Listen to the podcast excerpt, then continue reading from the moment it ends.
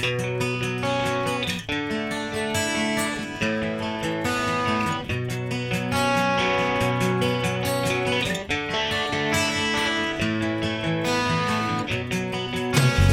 name is Jim Derick. Welcome to another edition of Chapters.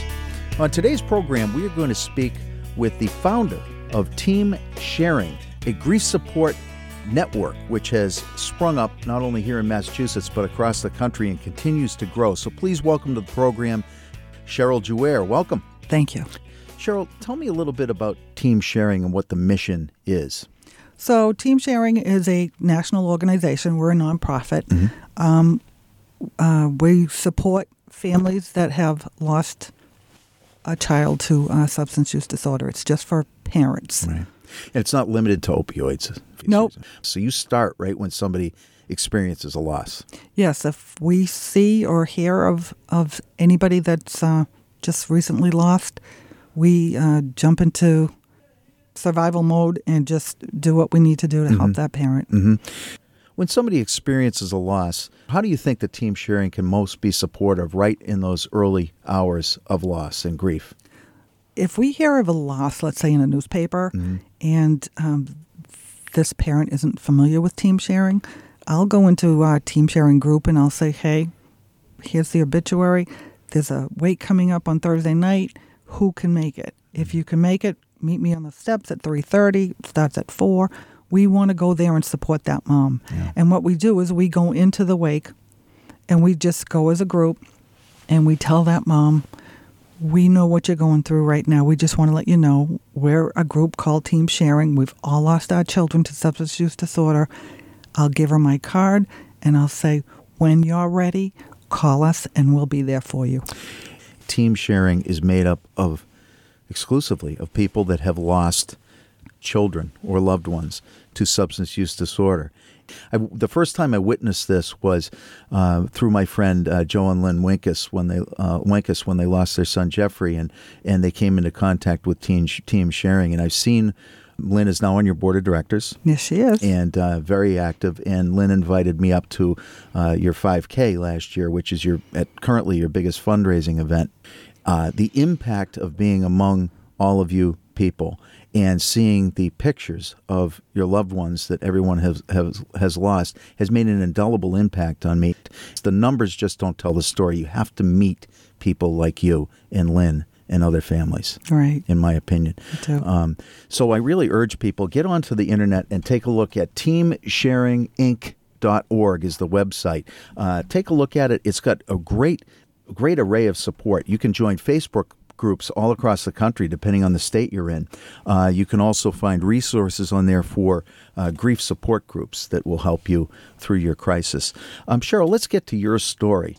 You're the mother of three boys, and uh, you raised them here in Massachusetts I did. and it's Corey, Sean, and Bobby. Bobby. And so, two of your boys um, suffer from substance use disorder. Correct. Yeah. Yeah. Can you tell the story of um, of bringing up the boys? Well, first of all, let me tell you that Corey died um, February 24th, 2011. And so it was kind of uh, the start of this, this epidemic.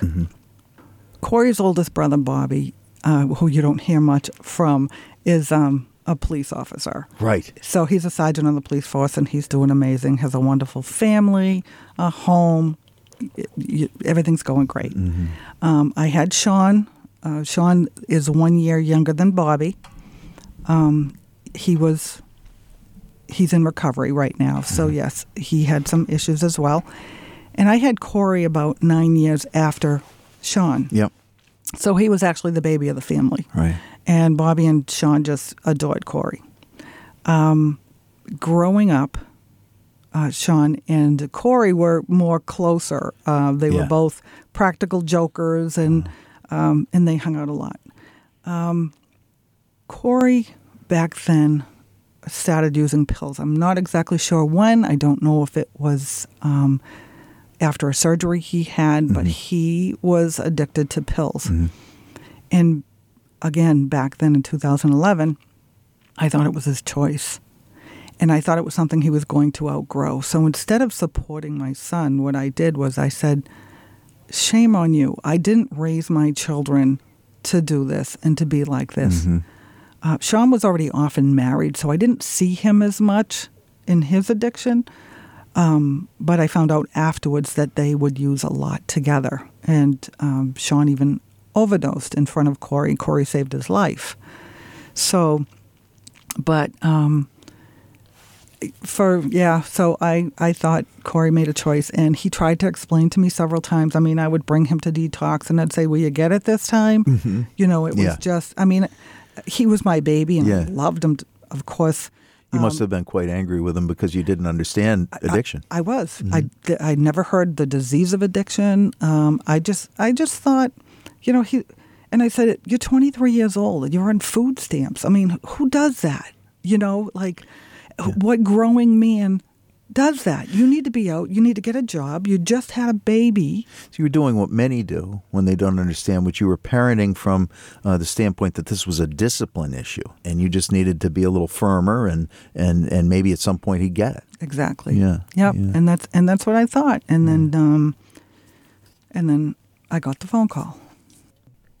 I was living in Florida when my son died, and I came up. I buried him. I didn't get any casseroles. I didn't. Nobody came over because I wasn't even living there anymore. I stayed at my son's house, my oldest son's house. We buried him, and I had to get right back to work. Went right back to Florida. Life is normal for everybody else but me. And so for the next two years while I was in Florida, I was flying up every three months to to be at my son's grave. That's I just kept coming up because I needed to be near his bones, is how I told people. But I didn't tell people then because I thought they were going to think I'm crazy. And I cried every single day for two, over two years, two and a half years. And nobody understood. Um, I went to a great church. They never talked about him. They didn't even know him because he he wasn't from there. So they never. Nobody even asked me his name. He was forgotten. You, even your your siblings or or your other children don't understand the grief that you're going through. I got close to a point where I wanted to end my life after two and a half years. I just couldn't do it anymore. And then we decided to move home. And that was the best thing that I could have done. So I moved home To Massachusetts. to Massachusetts, moved home. This is my home. And got involved on Facebook and met a couple other moms that along the way who had lost a child. And so one night, seven of us went out to dinner. We'd all lost a child. This is the first time anything like this has ever happened. And we spent the night in Reading at a restaurant just talking about our children. And as they were going around the table, and none of us had known each other, all of a sudden one said, "Well, I- wanted to die," and and you know another one said, "Well, this happened to me, and I feel like this, and I feel like this," and I think I just sat there with my mouth dropped because I was like, "Oh my God, they're they're talking my language. This is just how I felt." So, we seven became the best of friends, and that's when I came back and created Team Sharing for us seven to go to have a place that we could just share in our grief together. One of the biggest complaints that I have found over time, or actually from the very beginning, is these moms say, people forget our child's name. They forget the date that they died. They forget their birthday. Our own family forgets this. So I said, okay, well, when you get into the group, I want your child's name, their date of birth, and their date of death, because in this group, I won't forget that child. And so on that date, I will recognize you, the mom. And that's why the groups are particular to parents, is because we understand. And so they can go in there and they can share exactly what they're feeling from that day and, uh, you know, and how, you know, one just shared recently that they're going to a wedding of their son's best friend, their son who died. Right. And the best friend, the son was supposed to be the best man, you know, and the mom's like, how am I going to get through this day? I don't know how I'm going to get through it. And then all the other parents just started saying, hey, give me a call if you need me. We're there for you. We understand. We know what you're going to go through. In Massachusetts, we have almost 700 members. We do six, seven, eight announcements every single day. We do this in every state chapter. No mom is ever going to be forgotten on their child's date of birth or date of death. It's never going to happen. That's how we started. I didn't expect that it was going to grow, but that's something that we could never lose. At the end of the day, when that mom says, I couldn't have gotten through that day, my son's first angel versary, without all the support from you moms, then I know our job's been done. So, Cheryl, what type of support do you offer families and what do you do with funds that you raise? So, we, our biggest um, expense, if you will, is uh, funerals. Yes. Is to help pay, whether it be um, in, to buy an urn, to help bury their child. Um, nobody prepares to bury a child. Right. Um, you prepare for college funds, you don't prepare to bury a child. So, most people that have lost a child do not have the funds to do so. We are there to help with that. We also help, though, with the children that have been left behind because many, many families had, whose child passed away had a child or children. And they're the ones, in my opinion, I mean, the parents are hurt, don't get me wrong, but they're the ones that, that now they're devastated because they don't have a mom or a dad to wake up to every single day. So we do a lot for them. We've recently done a backpack drive. We've done a um, coat drive for these kids. And it's not about whether they um, have the money to buy a coat or not. It's just a matter of, you know what, their heart's broken, whether you have a million dollars or you have one dollar. So we just do it generally for any child. And we will put it on the website and we'll say we're having a coat drive. If anybody needs or wants a coat, just give us your child's information and we'll get, get it out to you. Again, the backpack. But our biggest one that we really, really, really look forward to is our Christmas party. Yeah. It's a huge, joyous celebration. Yeah. Last year was the best. This one's going to be even better. I want to remind everybody we are speaking with Cheryl Juaire. Cheryl is the president and founder of Team Sharing Incorporated. Team Sharing is a national organization for parents who have lost children to substance use disorder, and uh, it now currently has. Today, as of today, a 15th chapter yes, in a new just, state. We just started Michigan. Yeah. Um, yeah, it's, it's not easy to get a state started um, because you have to make sure that the mom or the dad who um, is going to be the admin for that state Sure. is, is ready. Yeah. Um, and and it's a Facebook group that primarily drives this this social interaction of, of people that have lost people, right? It is, to substance use disorder. but the thing with the fa- with the uh, state groups Mm-hmm. is we all organize meetings to get together. Yeah. Um, on International Overdose Awareness Day, there were walks all over. Uh, Pennsylvania and New Jersey, team sharing, they walked over a bridge that cr- that um, that connected their their states and met all for the first time. so there's a picture of about 60 moms. All some New Jersey and Pennsylvania all together, and that was just to me like I just looked at that in such awe and just thought, "Wow, And I think you just touched on something that I find very um, motivating is that team sharing also allows gives people an outlet to to uh, gather and to do things like march in Washington D.C. to take up a cause, if you will. Um, you participate in Fed Up and various things like that. Yeah, we we so we do a lot of advocacy because Advocacy, thank you. In in the group, uh, you'll, you know, you, you hear the the mom's grief, and they don't know how to channel it, and so all of a sudden we'll say, "Hey, this is going on. If you're ready, and if anybody wants to, connect with us and and let let's do this." Mm-hmm. And um, oh my gosh, you know, your your biggest worries are the parents who have lost a child. They are ready, willing, and able to go, and they will be there. Yeah. it's amazing to me, and and so they don't just sit back and say, "Oh, this is what happened to me," Right. and you know, they use their grief for good. It's it, And I'm sure in those early days, months, years, uh, it's difficult to put one foot in front of the other at best. But when you have others that lock arms with you and say, I bend you, I Right. get it. It's Yeah. okay that you want to be on the couch today, but join me tomorrow. right. Um, Now- it's got to be great. So, Team Sharing really has a national chapter where people from any state, a state that's represented by Team Sharing or not, can access Team Sharing. And then, how would somebody, after they're in that national chapter, they like what they see, and they're in, say, Arkansas and they don't have a chapter yet, how do they become helpful to starting a chapter in their state? So every now and then I will make an announcement Mm-hmm. and I will say, okay, you know, we have 15 state chapters right now. We don't have um, one in in Arkansas. Um, any Arkansas moms interested or dads interested in maybe uh, starting one? Um, I just somebody just uh, just shared a post and, and wanted to know where everybody lived. And under that post, people were, were posting where they lived. And I saw that there was a lot from Michigan.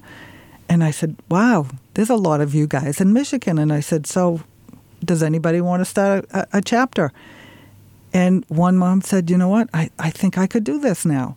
I'm retired. I, I live at home. Yeah. I lost both my children. I'm divorced. Um, I need a purpose. And so she stepped up.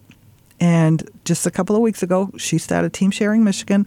And she's, she, there's like 30 people in the group already. And she's doing amazing. She's already um, planned a couple of events. She planned a luncheon coming up for them all to meet. Um, and it's just, it, it's such a healing, healing opportunity for her. Um, our Pennsylvania mom, I've got to say, Tracy Martin, she's she's amazing. She works twenty four seven for team sharing. She would she lives, breathes, and dies team sharing. That's great. She's amazing. She's the one that organized the N- New Jersey and Pennsylvania. Yeah, the- uh, she was the there. bridge at the, walk, She yeah. was there at the safe house. She organized all the people to come there. Yeah. She is constantly. She's broken up her state into Mm-hmm. different chapters with moderators and a lunch here and a lunch there and a dinner here Yeah. um, and it's healing. And she said, "I don't know what I would ever do without this with without this group." And um, and and that's just two of of fifteen uh, amazing chapters. So if this podcast has landed on your uh, inbox and you're listening and you want to get you want to uh, start your own chapter in a state that's not covered, you now know how. Just go to the national site, uh, message uh, these good folks at Team Sharing, and you could be on your way to starting your own chapter. Correct. And ushering others uh, in, through this process of support. I, I don't throw this term around loosely. Heroic or courageous are two terms that come to mind when I look at you, I look at Lynn and others on the board, because it's taking your deep, deep pain and wounds and using it to support other people. So I really want to encourage people to go to Team Sharing. Uh, go onto the website, Team Sharing, just as it sounds, and consider giving a donation. Maybe you do so in the lover, uh, in the memory of a loved one. I promise you, it is the best thing you could possibly do to support others that are grieving. Or uh, maybe you just give a donation because you want to support people that are living the the other side of this opioid epidemic, which is really in my opinion, been a little bit shoved under the rug. The faces and the names are, are all available to you when you go on the website of people that are grieving the loss of a loved one. This is a wonderful way to support your community. It is the only way uh, the team sharing uh, survives. Uh, is there is no grant, there's no magical uh, money fairy flying in to give to, to give you guys money nope. which is kind of startling in a way because there's there's so much talk about about the uh, the hor- horror of losing almost seventy thousand people a year to substance use disorder. Yet here's a group like yours with fifteen chapters in states, and you don't have any other funding other than your five k and and the generosity of people. Right. It, it's just it's all fundraising. There's a lot of fundraising on Facebook, so people will do their birthday fundraisers. You know, moms and dads that are within the group. So we do get fundraising that way. Again, the money's being used to help the children left behind, help uh, um, bury kids, um, education. We we send our admins out for education. So yeah, it's. Um, but that's the only way um, by people's generous donations are we able to survive. I want to talk about something you brought up earlier, and that's safe consumption sites and what we call harm reduction. And I'm fascinated by this topic. Can you tell me a little, tell the people a little bit about what harm reduction or safe consumption sites are? I'm fascinated by this subject. This was another subject that, um, no, I didn't think that, you know, I just thought, well, that's just another excuse for them to use and, and stay high. But boy, again, become educated. I mean, always keep your mind open. Um, and so I became educated. Uh, and I've learned, um, I went down to, uh, with Lynn Wencus to um, the safe house in Pennsylvania Sure. when that uh, hearing was going on. Lynn and I sat that whole day and we listened to the judge and we listened to the two attorneys coming uh, back and forth. And we just knew without a shadow of a doubt that um, it, it was going to go good. That's how we felt. Um, Team Sharing Pennsylvania showed up. So all the moms down there, there were about 30 moms down there with photos of their kids, that with their banners of their kids of the whole Pennsylvania state in support Yeah. of safe consumption sites because 99% of these parents, and I did a poll, I asked them how they felt about it. And once they become educated, they are all for it. They are completely for it. Mm-hmm. What once they it? understand, Well, well, how do you think the safe and, and by the way, we should talk a little bit about what a safe consumption site is. So a safe consumption site is is a place where a user can go or a consumer can go. Um, they walk into a building. It, it's supervised. Um, they By medical staff. by medical staff. They walk into this building, they get their clean materials, and they go over into a little room. They're still supervised because there's mirrors all around, and they use. Um, they there's a test strip that will tell you whether there's anything bad in that uh, batch of drugs that they brought in. And by bad, uh, we're speaking particularly about fentanyl, which is 50 times more powerful than heroin, and is is the reason why we we have seen an enormous spike uh, over the past 10 years in overdoses. Exactly. And uh, there, it is undetectable. It is. unless you have a test strip. Exa- exactly. So they'll have a test strip, and if it tests really high, then they can know that you know what I can't take as much because there's a lot of fentanyl in this. Um, so they do that completely supervised by medical. Um, there hasn't been one death yet recorded. Um, Twenty years insists in uh, Canada, and they have not had one death. They do get overdose, but they are prepared yeah. w- with uh, with the Narcan and naloxone. Um, and then from using, they go into a what's called a chill room, and they go into that room and they maybe have some coffee and some cookies or whatever, and they're sitting just to make sure everything's okay. But while they're in that room, this is the important Here's part. the magic right Here's here. the magic. Yep. They have the opportunity at that point to find out about resources, to find out about detox, to have people communicate with them and say, "Are you ready? Is this the time that you're ready?" You know.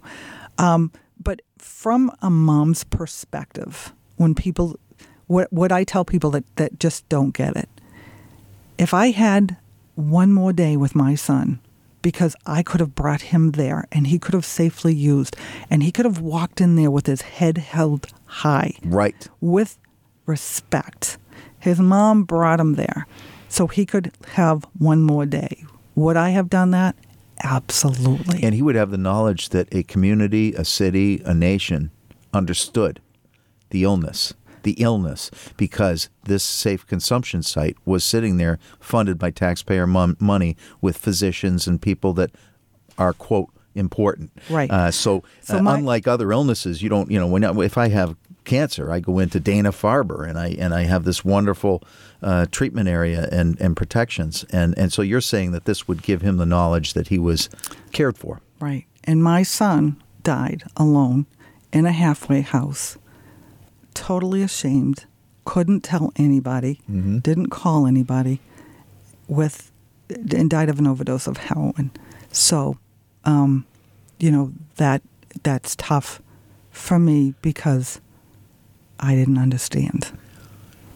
That is powerful. I had the opportunity to to be able to usher a young person that was j- just starting their recovery back and forth to a methadone clinic recently for a whole summer, every morning, 7 a.m. And I would drive them down to the clinic. I was um, someone who was a little bit skeptical of safe consumption sites. And I thought, gee, it just doesn't sound right. I mean, what do you kind of, kind of, you know, it's almost like the argument about if we put condoms out, the kids are going to have more sex. I mean, Right. that's actually, it's not almost like that. It's kind of the same thing. And um, I'm driving along with this person, and I brought it up. I said, I'd like your opinion on something. Now, this is somebody who had an 11 year uh, struggle with addiction, was very sick, uh, found medication assisted treatment to work, uh, was taking methadone, but still struggling mentally with this illness, which is a lifelong illness. I say still as if I'm surprised. I'm not. Courageous, courageous person. And we're driving along, and as minute I mentioned safe consumption, their heads snapped around to me. And they proceeded to give me about a half an hour dissertation. Brilliant on why it works. And here's what it boiled down to exactly where you just what you said. They said, you know something, when you're in the throes of the worst part of your illness and you do not want treatment, you may not go to a safe consumption site because you know what? You don't want people in your face. The people that are walking in are what they call oftentimes in the pre contemplative or in the contemplative stage of change, meaning, I don't like my illness right now. I want to find a way out. But before I can, can I at least be safe and then meet with that nice person that I met with before in the chill zone and be offered an opportunity? You are catching people right at the right time in their illness to make a change. And if it doesn't happen that moment, then maybe the day after when they visit. Is that what I'm hearing from you? That's exactly what you're hearing. Yeah. Yes. I um, I know that it works really well in Vancouver. I, I've heard other anecdotal stories of it working. Actually, they're not anecdotal; they're all evidence based. I need to be very careful about that. These are evidence based studies. You just mentioned not one fatality Right. at a safe consumption site. Mm-hmm. We have to change our thinking. This nation has to change its thinking about this illness.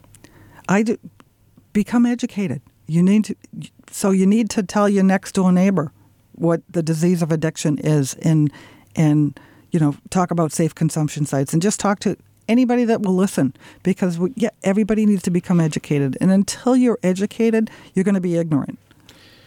I want to remind everybody we are speaking with Cheryl Juaire from Team Sharing. My name's Jim Derick. This is Chapters Radio. You can find the podcast at chaptersradio.com. And today we're talking primarily about Team Sharing. We're also talking about some of the other advocacy work that Team Sharing does. And one of those projects that you just were hearing about is a way not only to help support grieving people, but it's to help people get into treatment. It's to help help curb this epidemic. And safe consumption sites are one of those uh, ideas. And I really think it's getting traction here in Massachusetts. Um, there was a harm reduction committee that met last year that my friend State Rep Jeff Roy was on. His mind was completely turned around after sitting through those hearings. Um, and I went to some of those hearings and I was amazed at what I was watching. And it was uh, talking to people from around the world on why this was working. Um, I just went to a, uh, I was on a panel just last week as well at the State House with um, the, the Users Union yes. in support, myself, but the mayor from Somerville, yes. who is planning on opening one next year. Right. Regardless. Right. So, yeah, And that's what it takes. It takes courage and it takes leadership, and sometimes it takes uh, uh, actually breaking the law to get this done. I mean, um, that's how important it is. right. And there was a harm reduction commission Yeah, in, in Boston. Right. And they went to Canada and they saw these sites. I Mayor- sat in on some of those hearings. yeah. Okay, so Mayor Marty Walsh was totally set against it before he went, and he's in recovery as well. And uh, he came back 100% for it. Once he became educated, the, the whole commission is actually all for it, uh, except for the governor. He wasn't on the commissioner uh, on the commission, but he's he's dead set against it. Who knows? Yeah. The, the, the year is young. or that didn't, actually, that's not true. But um, yeah, I, I mean, so what, other, you know, there's a lot of other things that you're doing, Cheryl, um, not so behind the scenes uh, as a leader in this fight. What are some of the other advocacy efforts that you both support and promote? We've been to the Fed Up rally. Yeah. Um, I was asked to speak when I when I did go to the Fed Up rally. Mm-hmm. Um, we've done a lot of um, protests. Mm-hmm. Um, I, I can't say where, but we we as Team Sharing um, have showed up in Washington, uh, the FDA, um, all in protests about the opioid crisis, pretty much. Mm-hmm. And bringing uh, the bent spoon uh, is is a good example. And is that the right name for that art exhibit? It's it's a big, enormous spoon that's bent. the ten foot, eight hundred pound spoon. Yeah, which Yes. was at your last 5K, and I got to meet the artist there. I believe he's from Weston, Massachusetts, and he travels with that all around the country. He he's does. put it in front of Purdue Pharma. He's had it in front of the FDA. He's had it in front of the state houses. Um, but that's something. That's a good example of an awareness piece that draws a lot of attention. And I saw your your folks at the team sharing event rallied around that and all signing it. It really it's motivating when you've lost somebody to know that there are others out there that are fighting to stop these losses. Right. That was his kickoff tour, and uh, and he wanted the parents to come and sign that spoon, and he took it all across the the country for Yeah. parents to sign it. Yeah. Um, and you'd think that it would be a horrible thing, but it, it actually, because it was for awareness, everybody wanted to sign it. Mm-hmm. And it Yeah. started there at the 5K, so that was that was kind of cool. And Cheryl, before we came on the air, there's a part of this opioid crisis that uh, because it's maturing now, um, it's we're we're we're now living with it. Uh, here we are coming up on 2020, and it's still raging. Families are experiencing multiple losses now, Yes. generational losses. Mm hmm It's staggering. Yes. so multiple children, multiple generations. So if I can share, Please. okay. So um, I woke actually just this morning Mm-hmm. to a message on my phone from a mom that's already in team sharing, and she said, "Cheryl, I just lost my son." Um, in June of 2016, she had lost her daughter. Her daughter had a one-year-old son when she died. Now this one has a 10-year-old daughter. Um, we are preparing. Team sharing now is I told the mom as soon as you have details, let us know. We're there for you. You know, you we have you. Whatever you need, we're there. Um, unfortunately, I'm going to New York, or I would have driven to her house today. But um, it is multiple, and and it's become normalized almost. Second is really hard. There's even been third. Um, it it never gets easier for us, but I'm just afraid out there in this world. Oh, another one. So Just- am I, just another one. It, it's people are either either numb or normalized. It's almost in. And I shared with you that, you know, I've been involved with the Safe Coalition for five years now. When we started uh, and got pushed off and got our first seed money, which people were happy to give us, it's because there were five fatalities in the community. Um, and uh, while we see, you know, newspaper articles that tell us they're on the decrease by, you know, depending on you listen to nine to eleven percent, the fact of the matter is that's not a big figure when it comes to the volume of fatalities we're experiencing. We just don't hear the same buzz around an overdose right now that we used to, Right. and it's frightening to me. Um, we have to keep this front and center. So people often ask, what can we do? And I'm going to tell you right now what you can do is go on teamsharinginc.org, teamsharinginc.org. Go onto the website, hit the donate button, and please give generously. Uh, what you're doing is you're supporting people in their hour of loss. Uh, people that have lost a loved one to an illness which continues to ravage our nation. And it's not just opioids, it is substance use disorder, uh, broadly speaking, which includes alcohol, it includes uh, everything that, that you can imagine, it includes the young. It includes the old. It includes the grandparents that are bringing up grandchildren now. It includes bereaved parents that are walking around with a heavy burden of knowing that they've buried maybe their only child. And this group is boots on the ground supporting people in our community through their darkest hours and importantly empowering those same people to join them in the joy of living Our Michigan mom Mm-hmm. that just started the group just a week ago, she lost both of her children. She lost her son and her daughter. And she has been an amazing um, admin to Mm-hmm. the group. She has welcomed so many in. Uh, she's inspirational. Mm-hmm. She lifts them up. And that's what we do. Cheryl, how do people? I, I want to make it clear. People can, like me, who haven't experienced a loss, we're welcome in your in your at your events, Absolutely. right? Is Oh, that a, a fair statement? that's very fair. And I know that I'm on your Facebook page, Mm-hmm. um, and Lynn keeps me up to date with you know anything that's coming going on. You do have another fa- 5K this year. We do. Do you have the date? It's May. Um, May I think it's May 10th. It's the day before Mother's Day. Always the We- day It's before always Mother's the day Day. before Mother's Day. The day before Mother's Day. Uh, the event itself is, is awesome. I really encourage people to come out, whether you run or you don't, come out, meet the people of Team Sharing. Uh, you will not be disappointed. And last year you had Maureen Cavanagh uh, has a new has a book out.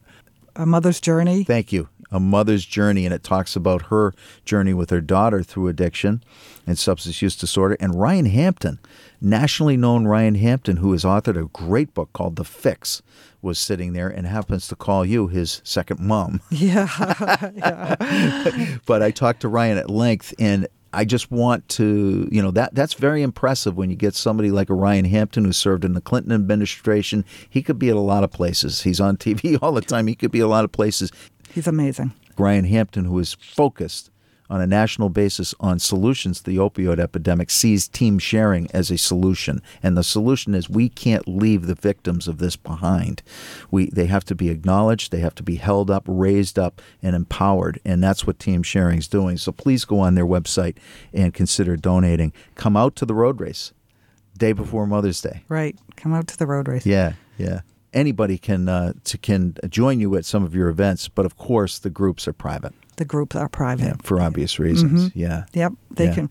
That is the power of this group because it's made up of people that you are uniquely qualified, and and so that whole thing of oh I know how you feel uh, applies uniquely when somebody has lost has this has experienced the same loss because this is this is totally unique. This is uncharted territory. Um, this illness is baffling enough. Right. Losing somebody to this illness is beyond baffling Right. and frustrating and angering and So that that pain of losing that child. yeah That first, I mean, you can go to the wake, and that mom will be smiling and welcoming you, and and and uh, and you'll be like, "Wow, she's strong. How would, don't even know how she's doing it." Today, I even asked my husband, "Who was there at at, at my son's wake? Right. Who showed up?" Right. Because I don't remember, Sure. and neither do they. And I know this because Yeah. it happened to me. Yeah. So when we go and we tell that mom, I know she's smiling, she's happy, she's introducing you to this one and that one. Wait, next week, this is when she's going to need us. Yeah. When the casserole stopped, when the people start coming, o- stop coming over, and life is going on for them. This is when the mom is broken. This is when that veil opens, and now this mom has to face this life. right. And this is when we step in. I sat in church for the better part of 25 years with um, Joe Wencus. Uh, each of us, for part of those, many of those years, the latter part of them, had sons that were battling the same illness. Neither of us knew. That's not Joe's fault. It's not my fault. And it's not the church's fault. What it is, is a symbol to me of how misunderstood this illness is. Right. And I remember looking at Joe when I found out, and my mouth dropped, and he said, You too? And he gave me a bear hug and said, Holy smokes. And I've carried that that with me for a long time because it's emblematic of the misunderstanding of this illness, the stigma around this Ill- illness, and the importance of continuing to have conversations with people like you to lift that stigma, to tell people this is something we have to talk about. It's imperative we talk about it Right. uh, from a treatment standpoint and from an understanding standpoint and from a human standpoint. This is an illness that claims people's lives. Happily, there are people that are celebrating recovery and in recovery, but it is an illness. So, as Cheryl and Lynn would echo this as well, say all the time talk to your neighbors. That's the best way to affect change. Walk over to someone and say, Hey, have I ever talked to you about substance use disorder? I met somebody or I heard a podcast. Let's talk about it. Let's learn about it. Let's support them and let people know that it's okay to have this conversation uh, in your community because one of the things that you are answering happily that really, really haunts me is the notion that somebody's sitting alone in their grief. That's right. Unacceptable. Nope. Had it been another illness, just flip the switch. There'd be, and I'm not angry. I'm just saying this is just the nature of it. I've lived it. Yep. There'd be hundreds of people around them. I just encourage people to join in these types of memorials, in these types of vigils. It's critically important for a number of reasons. Yes, we're supporting the, those that are grieving.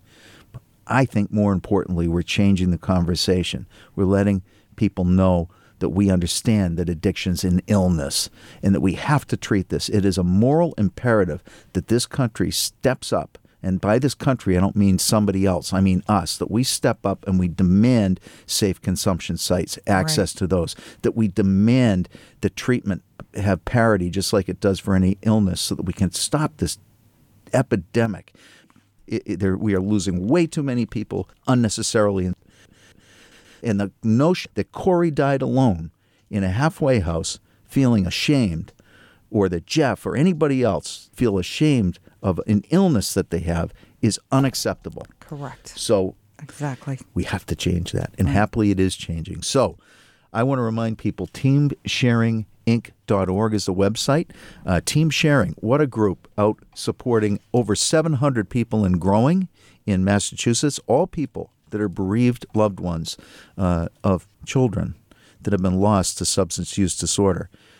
You heard Cheryl say, moms and dads and siblings won't be alone on the day of their loss, on the day of the funeral, and in, in, importantly and critically in the future as these angel versaries come up every single year and people start to slide away and forget and the conversation fades. Your child or loved one is not forgotten by team sharing. So, from my guest Cheryl Juaire and Team Sharing, my name's Jim Derick saying thanks for listening to Chapters, and I'll see you next week.